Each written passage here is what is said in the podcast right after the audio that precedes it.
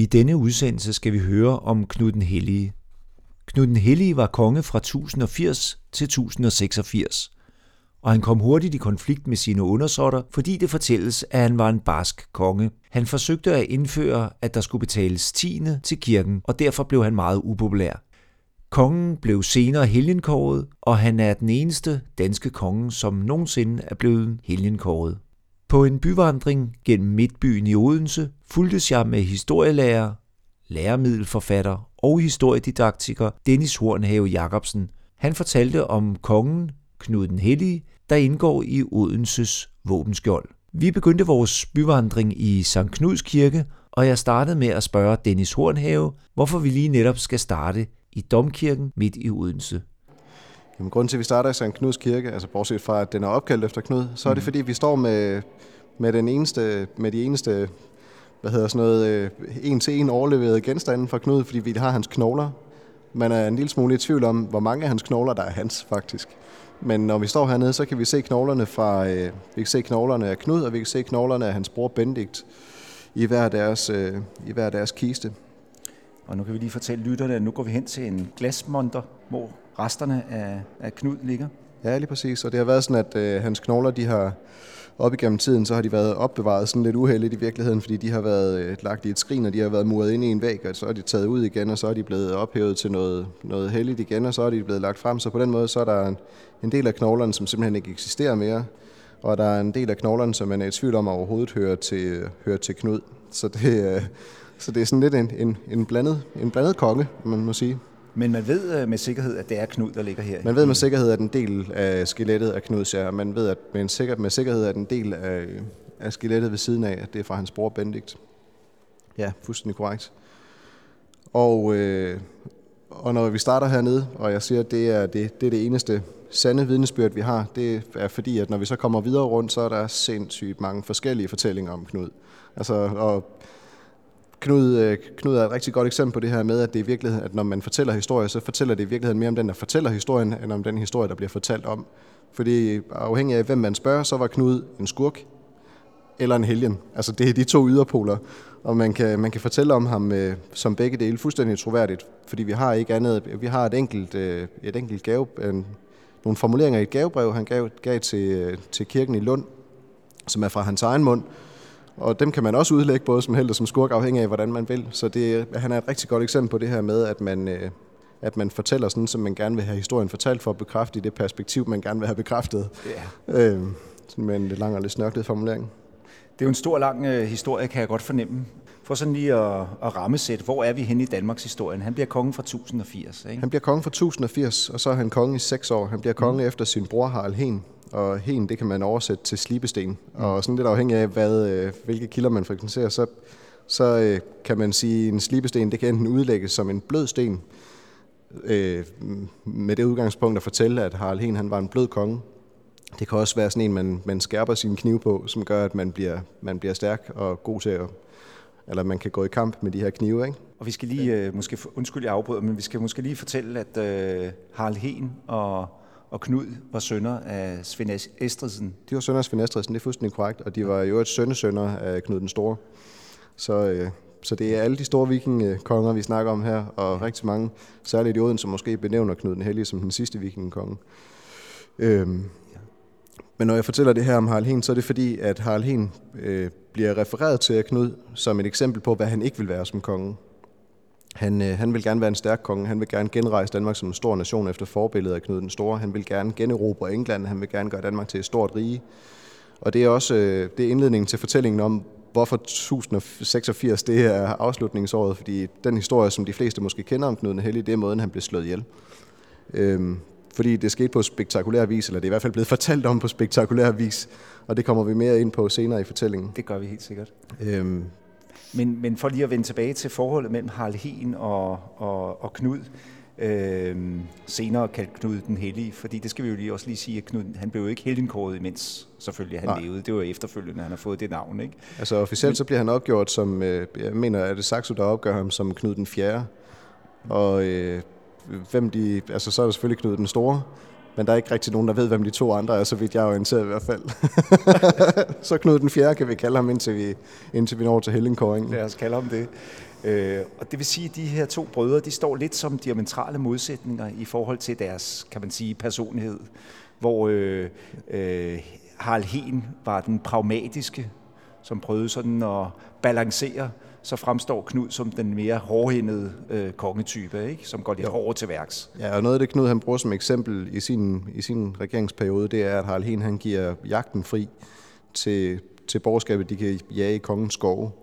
Det, øh, det trækker Knud hårdhændet tilbage, og, øh, og beslutter, at det skal ikke være muligt, og at man skal straffes hårdt, hvis man gør det. Men det er et eksempel på det her med, at Harald Hen kunne udlægge som en blødere konge end, end Knud, eller en mere pragmatisk. Det er et pænere ord.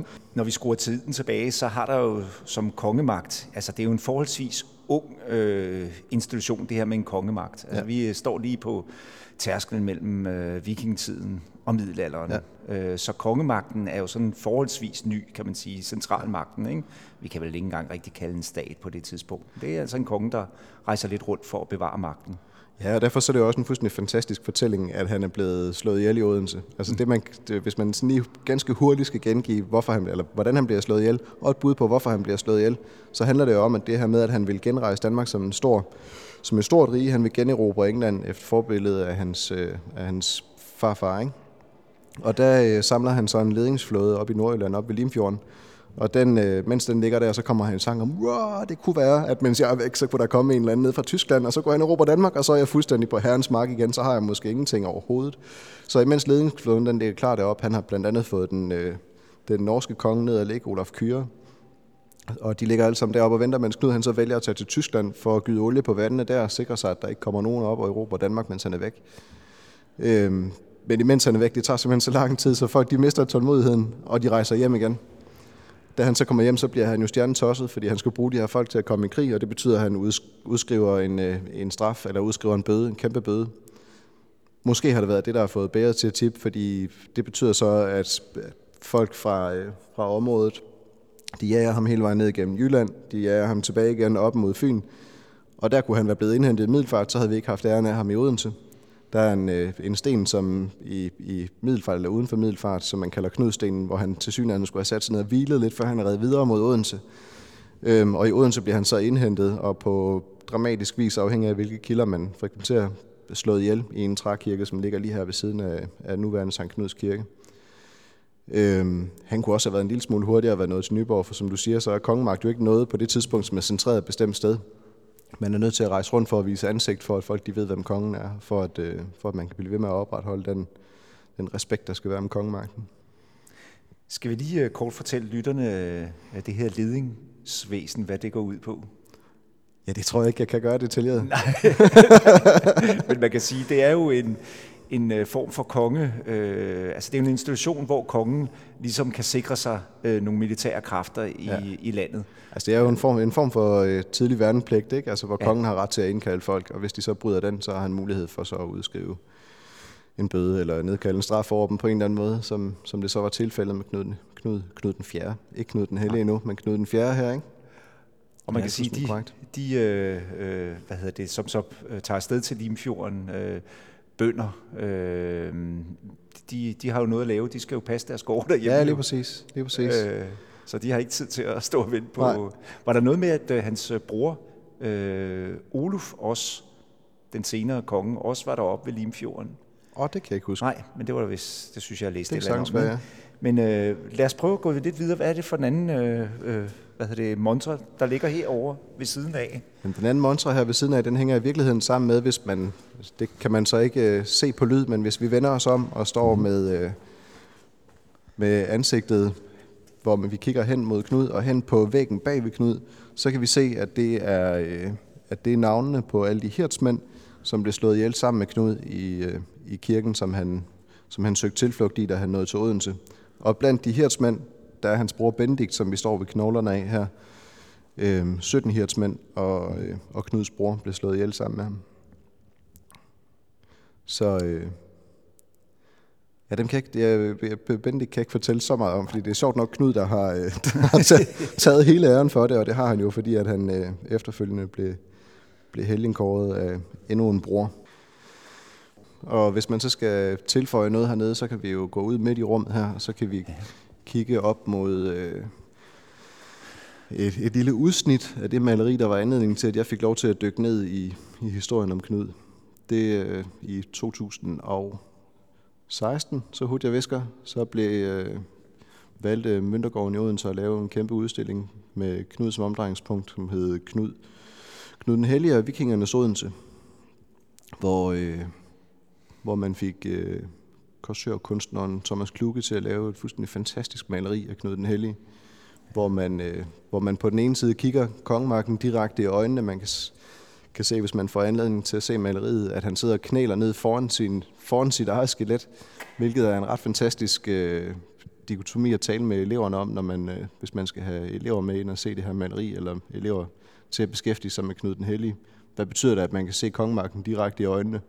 Siger det noget om vores nutid, eller siger det noget om, øh, hvilken konge Knud han gerne vil være, eller hvad pokker, hvad pokker fortæller det? Altså, at, at Kluge har haft behov for at tegne ham i nogenlunde øjenhøjde. Altså, det, bortset fra, at det er et kæmpestort maleri, så man ikke i øjenhøjde overhovedet. Men han kigger, man kigger tilskueren eller beskueren direkte i øjnene, samtidig med, at han sidder og knæler foran sin eget, sin, øh, sit eget skelet.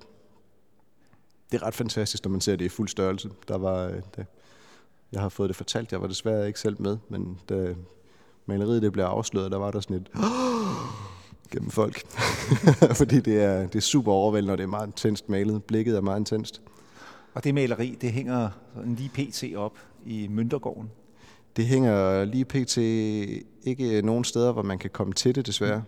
Mm. Jeg er ret sikker på, at det er stillet væk et eller andet sted. Mm. Men det var meningen, at det skulle laves, altså efter at Knud han døde, så blev øh, hans knogler de blev brugt til at til at lave sådan en processionsseance, øh, hvor man gik rundt i Odense og skabte opmærksomhed omkring, at man havde altså en helt særlig person her. Og det havde man egentlig tænkt sig at genskabe med maleriet, sådan at når det skulle flyttes fra udstillingen op på Møntergården og hernede i, øh, i krypten ved St. Knuds Kirke, så ville man lave en tilsvarende procession, så man kigger og sang munkesang, og man havde røgelse og så videre og så videre. Det havde været et fantastisk scenarie. Jeg er ikke helt klar over, hvor den er landet henne. Nej, men det kan være, det kommer op og hænge her. Det må man håbe. Det er i hvert fald super fascinerende. Det er planen, det skal op og hænge her, ikke? Det er det nemlig. Ja. Og det, der, altså det, jeg synes er fedt ved det, det er, det er jo en nutidig fortælling om Knud. Altså Knud, han er aldrig rigtig død, vel? Altså man kan fortælle om Knud som kongen, der døde i 1086, men man kan også fortælle ham som kongen, der, eller helgen, der aldrig rigtig døde. Han lever stadigvæk i Odense, og det kommer vi til at tale meget mere om, når vi kommer ud, men han lever stadigvæk i Odense i kraft af, at der bliver fortalt de her historier om ham rundt omkring i byen. Enten som nye malerier, der bliver lavet, eller som knogler, der ligger under kirken her, eller som... Øh, som udskæringer, vi kommer til at se over på Sankt Albani Kirke, eller som i våbenskjoldet, det odenseanske våbenskjold, hvor han stadigvæk står som en stolt byfader og, og troner foran byporten. Ikke? Og han er den eneste øh, konge i kongerækken, der, der nogensinde er blevet helgenkåret. Ja. Knud Hellig. Ja. Så vidt jeg husker, er der kun to danskere, der er blevet det, men jeg kan ikke huske, hvem den anden er. Jeg ved ikke om Knud Lavert faktisk. Det er, det er fuldstændig rigtigt, ja. Det tror jeg, du har ret i som var Valdemars far, ikke? Jo, Valdemar, jo. den store far. Ja. Ved du, hvorfor man vælger egentlig at helgenkåre ham? Altså, der må være nogle efterfølgere. Øh. Jamen, man har jo... Øh, altså, det er jo i virkeligheden en historie, der starter allerede med Knud. Man har interesse i at have en, en god relation til den katolske kirke, kan man sige. Mm. Øhm, og så, altså, hvis man sådan skulle være lidt efterrationaliserende, så kan man sige, at der er også en økonomisk interesse i at få nogen helgenkåret. Altså når man får, får en, en lokal helgen, så, får, så er der jo masser af tilrejsende til byen, og på den måde så har Knud jo været en ekstrem vækstfaktor for, for Odense fra starten af, fra starten af 1100-tallet og frem efter. Ikke?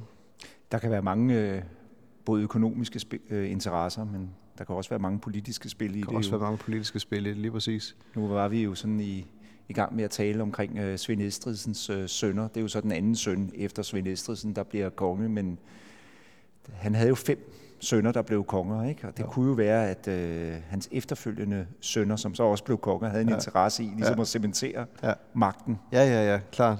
Ja, ja, det er rigtigt. Det er jo hans, øh, hans bror, der efterfølger ham, Erik Ejgod, som, som får ham helgenkåret. Ja. Ganske kort tid efter i virkeligheden, altså det er i 1100 et eller sådan noget. Altså det er ikke mm. ret kort tid efter, han dør i virkeligheden, så der har jo været et, et intenst magtspil kort ja. tid efter Knud han døde. Og ja. derfor så har der også været en interesse i at få skabt en masse fortællinger om ham som helgen, altså som noget særligt, ikke? Ja, det er klart. Øhm, og det kan vi se et eksempel på, når vi kommer over til, til Sankt Albani Kirke. Ja, spændende. Mm. Skal vi prøve at gå lidt videre? Hvad har vi her? Jeg håbede lidt, at det var, øh, at man havde fået lov til at udstille Elders krøniker hernede. Fordi noget af det særlige ved, øh, ved udstillingen, man lavede på Møntegården, det var, at man havde fået lov til at udstille øh, den ældst bevarede udgave af Elnots krønike, hvor, øh, hvor Knud han netop er fortalt som en helgen. Men... Ja, nu nævnte du Elnot. Øh, hvem var han? Jamen, Elnot han var en munk, der bestilt, blev bestilt til at komme til, øh, til at komme til Danmark og skrive krøniken om Knud. Øh, en britisk munk fra Canterbury, der er også Elnot af Canterbury, øh, som blev bestilt, og jeg kan ikke huske, om det er Erik Ejegod, der bestiller ham til at komme til Danmark og fortælle. Men han genskriver så, eller han skriver så fortællingen om Knud som den her øh, store, øh, nærmest religiøse skikkelse. Der er jo nogle fantastiske fortællinger, som nærmest en til en er fortællinger om, om Jesus sidste dage, hvor han bliver forrådt. I Knuds tilfælde, så er det en figur, der hedder Piper. I Jesus tilfælde, så er det selvfølgelig Judas. Øhm, men der er sådan nogle, næsten nogle en-til-en fortællinger, og også i forhold til, hvordan han bliver slået ihjel. Det er det, vi kan se et eksempel på i billedskæringen over på Sankt Albani Kirke, men hvordan han bliver slået ihjel ved at øh, ofre sig selv på, øh, på alderet i den her trækirke, som eksisterede på det tidspunkt. Fortællingen fra Elners hånd, det er, at da Knud han indser, at han ikke øh, kan slippe videre fra Odense, så barrikaderer han sig i den trækirke, der eksisterede på det tidspunkt. Og imens han sidder i den der trækirke, så forsøger hans øh, hirtmænd selvfølgelig at holde, øh, holde folk ude. Og da Knud han øh, ser, at hans hirtmænd de begynder at falde, han kan se, at han kan ikke længere, han kan ikke længere holde dem stangen, så går han op på alderet og knæler øh, foran Jesus, eller foran, øh, hvad hedder det, krucifixet, og han breder armen ud til siden, og så lader han sig, øh, altså det er sådan lidt afhængig af hvilken fortælling man, man, man hører, men så kommer der enten et spyd flyvende ind igennem vinduet og spider ham i siden, eller også så kommer der en af, af de her folk, som har forfulgt ham, og spider ham i siden. Igen sådan en næsten en til en af Jesus, der hænger på korset, og bliver spidet i siden af den romerske soldat. Så der er sådan nogle fuldstændig øh, en til en paralleller i forhold til at skabe den her helgenfigur. Ikke? Vi går uden for Sankt Knuds Kirke, og ikke så langt fra domkirken viser Dennis Hornhave Jacobsen os præcis det sted, hvor trækirken lå for over 1000 år siden, den trækirke, hvor kong Knud blev slået ihjel. Lige her omkring, hvor, øh, hvor nedkørslen til Danske Banks øh, cykelparkering ligger, der lå den oprindelige trækirke, som, øh, som Knud blev slået ihjel i. Ja, og mig, mig bekendt, før man begyndte at bygge om, så var der en eller anden form for markering med et rødt kryds eller et eller andet i, øh, i jorden her, hvor, øh, hvor kirken den specifikt lå. Men det ser ud til, at man har valgt at fjerne det. Og Knud, han har ikke som sådan nogen tilknytning til Odense ellers. Det er jo i virkeligheden kun fordi han bliver slået ihjel. Der er sådan en fantastisk øh, fortælling i, øh, i museumsregi her i Odense, hvor man hvor det sådan er lidt af en, en battle mellem arkeologerne og historikerne, fordi det siges, at han har haft en kongsgård. I Elners fortælling om Knud, så havde han en kongsgård i Odense, så det er også sandsynligt, at han har haft det, kan man sige. Men der er ikke nogen, der har kunne finde den. Så det har været, at historikerne, de er sådan lidt mere græskatolske omkring det. De kan sagtens leve med, at historien bare er fortællingerne. Øhm, men arkeologerne vil jo sindssygt gerne finde den af kongsgård, så det er sådan noget med, at de øh, en gang om året lige, øh, historikerne, de lige driller arkeologerne og spørger, om de nu har fundet. I forbindelse med, at man har øh, hvad hedder det, gravet hele Thomas Betrisgade op her og lagt parkeringskælder under det hele og lavet beboelse hen over det hele, så øh, mener man faktisk, at man har været så langt nede nu, så man ikke kommer til at kunne finde den der kongsgård. I historiefortællingerne om Knud den Hellige bevæger vi os over mod den katolske kirke, Sankt Albani. I dag er Sankt Albani menighed et af Danmarks største katolske sogne med over 3.000 medlemmer. Mange år efter Knuds død har der været diskussioner om, hvor de jordiske rester af kongen skulle opbevares. Når vi så går her imellem den, øh, den protestantiske og den katolske kirke, så har det jo så er der sådan en fantastisk efterfølgende stridighed omkring Knuds knogler, fordi katolikkerne de mener jo, at Knuds knogler de skal ligge over i den katolske kirke, fordi lutheranerne de, ikke, øh, de tilbeder jo ikke knogler. Hvorfor skulle der så ligge en helgen, øh, en helgen over i deres kirke? Men lutheranerne de mener selvfølgelig, at det er tæt op, at kirken bliver lavet til ære for ham, så selvfølgelig så skal han ligge i deres kirke. Så der, øh, det har man brugt meget tid på at diskutere. På døren af den katolske kirke, som ligger midt i Odense by, kan man se gode eksempler på, hvordan man efterfølgende har materialiseret nogle af de fortællinger, der er omkring Knud. Vi kigger på Sankt Albanis kirkedør, som har nogle fantastisk flotte udskæringer.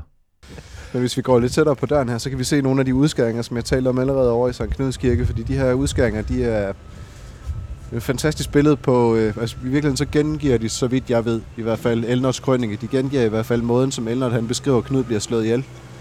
hvis man får anledning til at komme til Odense og kan stå her foran og kigge, så vil man kunne se, at, at der netop er det her billede af, at Knud han knæler op foran øh, krucifixet af Jesus, og der kommer en af hans, øh, en af hans fjender og spider ham direkte i siden med, med her der, så er det godt nok direkte i brystet, men som så bliver stukket i siden med, øh, med et svær.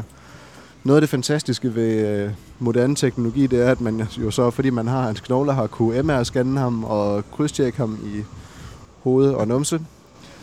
Øhm, og det betyder så, at man delvis kan aflive noget af Elners fortælling om, hvordan Knud han blev slået ihjel, fordi man kan simpelthen se, at der er ikke, der er ikke skader på, øh, på knoglerne på den måde, som der ville have været, hvis man havde slået ham ihjel på den måde. Elner gengiver det. Så hvordan han er blevet slået ihjel, det, det må stå lidt hen i det uvisse. Det må stå lidt hen i det uvisse. Det må det nemlig. Men det er en god historie. Det er nemlig en fantastisk god historie. Og det der er, det jeg så også plejer at fortælle, når jeg står her, det er, fordi Elnot er så en udlægning af, hvordan, hvem Knud han var, hvilke personlige karakteristika man kunne kende ham ved. En anden, det er, øh, det er Knytlinge saga, som betyder knudernes saga, så vidt jeg ved. Hvor, øh, hvor han netop bliver gen, genfortalt som en, en, en magtbegærlig konge. Altså en konge, som gerne vil være stærk, og netop som i kontrast til hans bror Harald Hen. Hvor man fortæller, at han, han ankommer til Tinge i Sverige, som på det tidspunkt jo er en del af den danske kongens øh, territorie. Og hvor han, øh, fordi han ankommer med skib over Øresund, så har han brug for nogle heste for at komme videre op i landet, og han befaler folk, at de skal skaffe ham nogle heste. Og på det tidspunkt, så har de altså vendt sig til, at man kan gå i dialog med kongen, fordi det var Harald Hien, øh, det stod han på mål for. Og det betyder så, at, øh, at der er en, der stiller sig frem og siger, vi vil gerne give dig, hvad loven tilkommer, men vi vil ikke give dig mere end det. Og de der heste var så åbenbart et eksempel på, at det var mere end, hvad loven tilkom, at de skulle, øh, at de skulle byde kongen, når han, når han løb an. Og, øh, og det svarer han så simpelthen på ved, at, øh, ved at han slår øh, bunden ihjel, der har stået frem og, øh, og sagt ham imod. Så får han nogle heste, og så rejser han videre op igennem. Men det er et eksempel på det der med, at han vil, han vil være en anden konge, end Harald helt var. Han vil gøre Danmark til noget andet. Og måden, han, en af måden, han gør det, det er jo simpelthen ved at alliere sig med kirken. Så når Endlert han fortæller om, øh, om Knud som en særlig hellig mand, der var gode venner med kirkens folk, og som gav gaver til kirken, så er det jo ikke forkert. Altså, det er jo fuldstændig rigtigt. For eksempel så øh, kirken i Lund, som man, øh, som man også skal tage op besøg af, som er super imponerende bygningsværk, ville ikke kunne være blevet til, hvis ikke det havde været for en gave, som Knud den Hellige, han skænkede til øh, menigheden i, i Lund. Ja, og det er simpelthen sådan en gavebrev, der fortæller, at øh, ja. de selv kunne få lov til at at beholde for eksempel bøderne, der skulle ja. betales, hvis man præcis. havde begået noget ulovligt. Og det der gavebrev, det er så også noget af det eneste, man har overlevet fra Knuds egen tid, fordi det er hans mulighed for at lave en eller anden form for fremadrettet PR-stunt, hvor han får i tale sat sig selv som den her konge, som vil slå hårdt ned, hvis der er nogen, der byder ham imod. Og, altså, så det vil heller ikke være forkert at udlægge ham som en magtbegærlig konge. Og det er jo den her fantastiske opstilling, der er netop i fortællingen om Knud den Hellige, at man kan udlægge ham fuldstændig berettiget som, øh, som helgen, og man kan udlægge ham fuldstændig berettiget som en, som en magtbegærlig tyran. Og måske har han været indrullet i lidt større magtkampe. Ja, ja. Fordi selvfølgelig vil han stå på god fod med, med den danske kirke, men øh, den danske kirke ønskede så også måske at løsrive sig fra ærkebispen i Hamburg, Bremen, ja. som så ja. lå i kamp med den katolske pave. Ja. Øh, der har været nogle magtkampe der, ikke? Så ja, måske ja. har han været sådan... En brik i et større puslespil. Ja. ja, ja, og på den måde så fjerner man jo rigtig meget hvad hedder sådan noget, kontekstforståelse, når man fjerner sig i tid. Så på den måde så er det også muligt at skabe de her fortællinger, som er ent, det bliver enten eller lynhurtigt, fordi man, man er nødt til på en eller anden måde at vælge side. Altså noget af det, jeg synes var fascinerende ved at have elever med rundt og fortælle noget af det samme, som jeg fortæller nu, det var, at de efterfølgende sagde, og jeg bliver nysgerrig på, hvad der i virkeligheden skete. Ja, kan jeg vide, hvad fanden der i virkeligheden skete, fordi det kan godt være, at han var en helgen, det kan også være, at han var en skurk, men det har nok ikke været enten eller, det har nok været på en eller anden måde både over, så de blev faktisk, altså den der med at adskille sig skarpt, selvom det i virkeligheden er en efterkonstruktion, at man kan adskille sig skarpt, det gjorde alligevel, at de blev nysgerrige på, hvad fanden der lå ind imellem, ikke?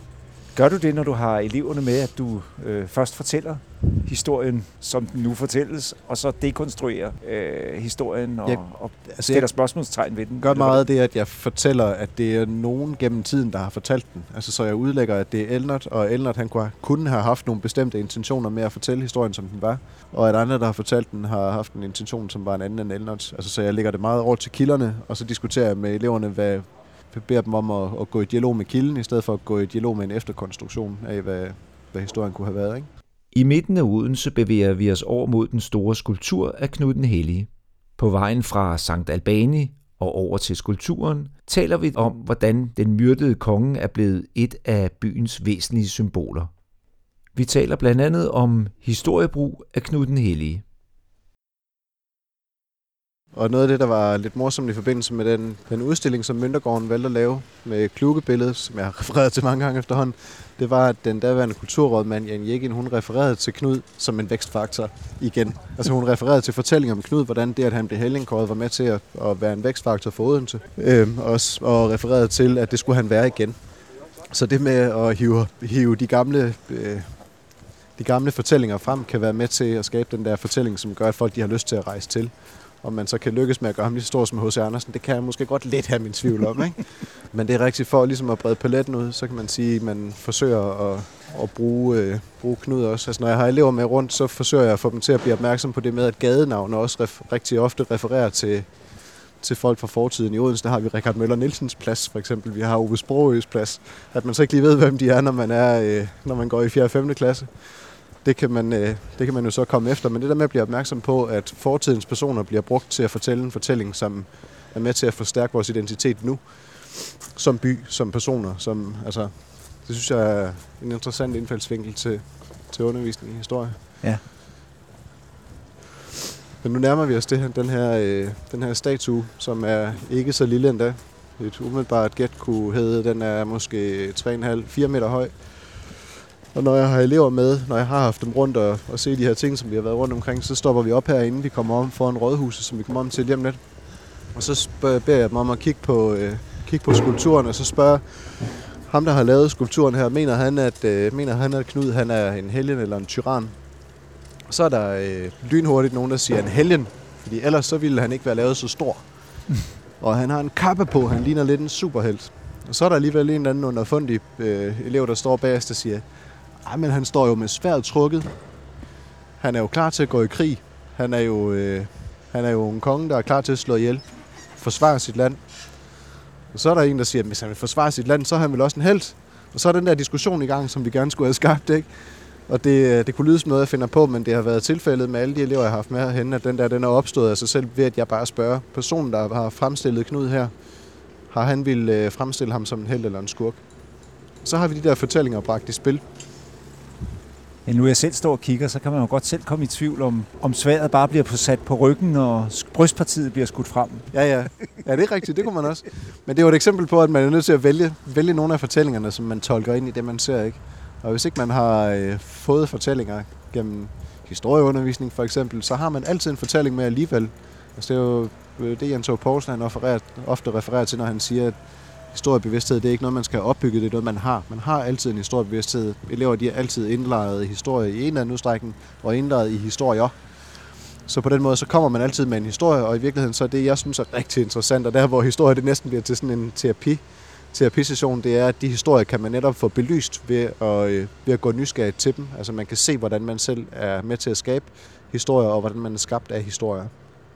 Odenses smukke byvåben kan ses lige over hovedindgangen til rådhuset. I våbenskjoldet er en markant figur af Knud den Hellige. Vi slutter fortællingen af med at stille os foran Odenses rådhus, og vi kigger op på byvåbnet og hører om, hvordan den myrdede konge i dag kan fremstå som en faderlig skikkelse, der passer på byen.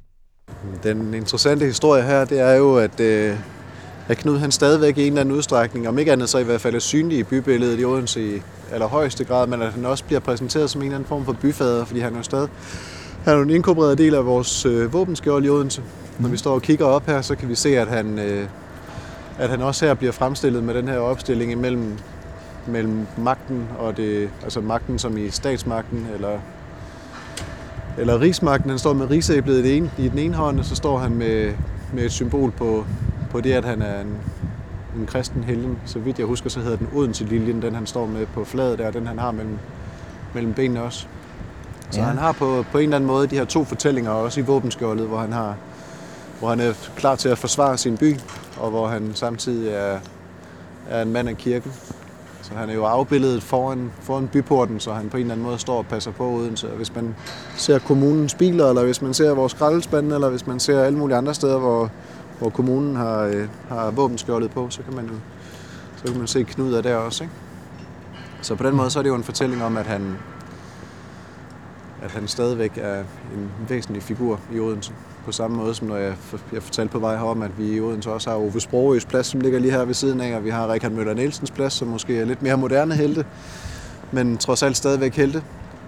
Og på den måde så er, så er fortidens figur jo med til at fortælle om, hvad, hvad, hvad nutiden synes er noget særligt. Noget af det, der så er lidt specielt ved våbenskjoldet her, det er også, at man kan se, at der er skudhuller i det.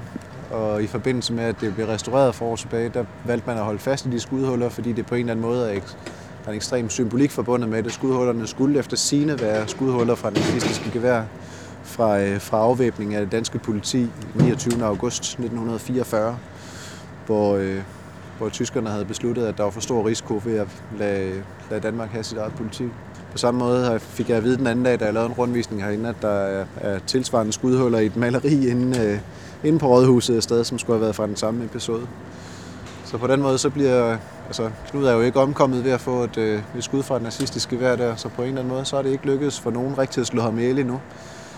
På den måde, han stadigvæk er, er synlig og nærværende i det odenseanske bybillede. Dermed slutter vores byvandring i Knud den Helliges fodspor. Vil man læse mere om de forskellige fortællinger, er der udgivet flere bøger om Knud den Hellige. Vi kan anbefale videre læsning i Carsten Kær Mikkelsens bog med titlen Knud, kongen, helgen, myte. Dennis Hornhave Jacobsen, som vi hørte i udsendelsen, har desuden sammen med forfatteren Marie-Louise Johansen lavet et gennemarbejdet undervisningsmateriale. Gå ind på Odense Bys Museers hjemmeside, klik på undervisning, Møntergården og udskoling – Undervisningsmaterialet om Knud den Hellige henvender sig til udskolingselever i hele landet, og både lærervejledning og elevbog kan hentes gratis. Materialet kan med fordel læses af alle, som er interesseret i videre læsning.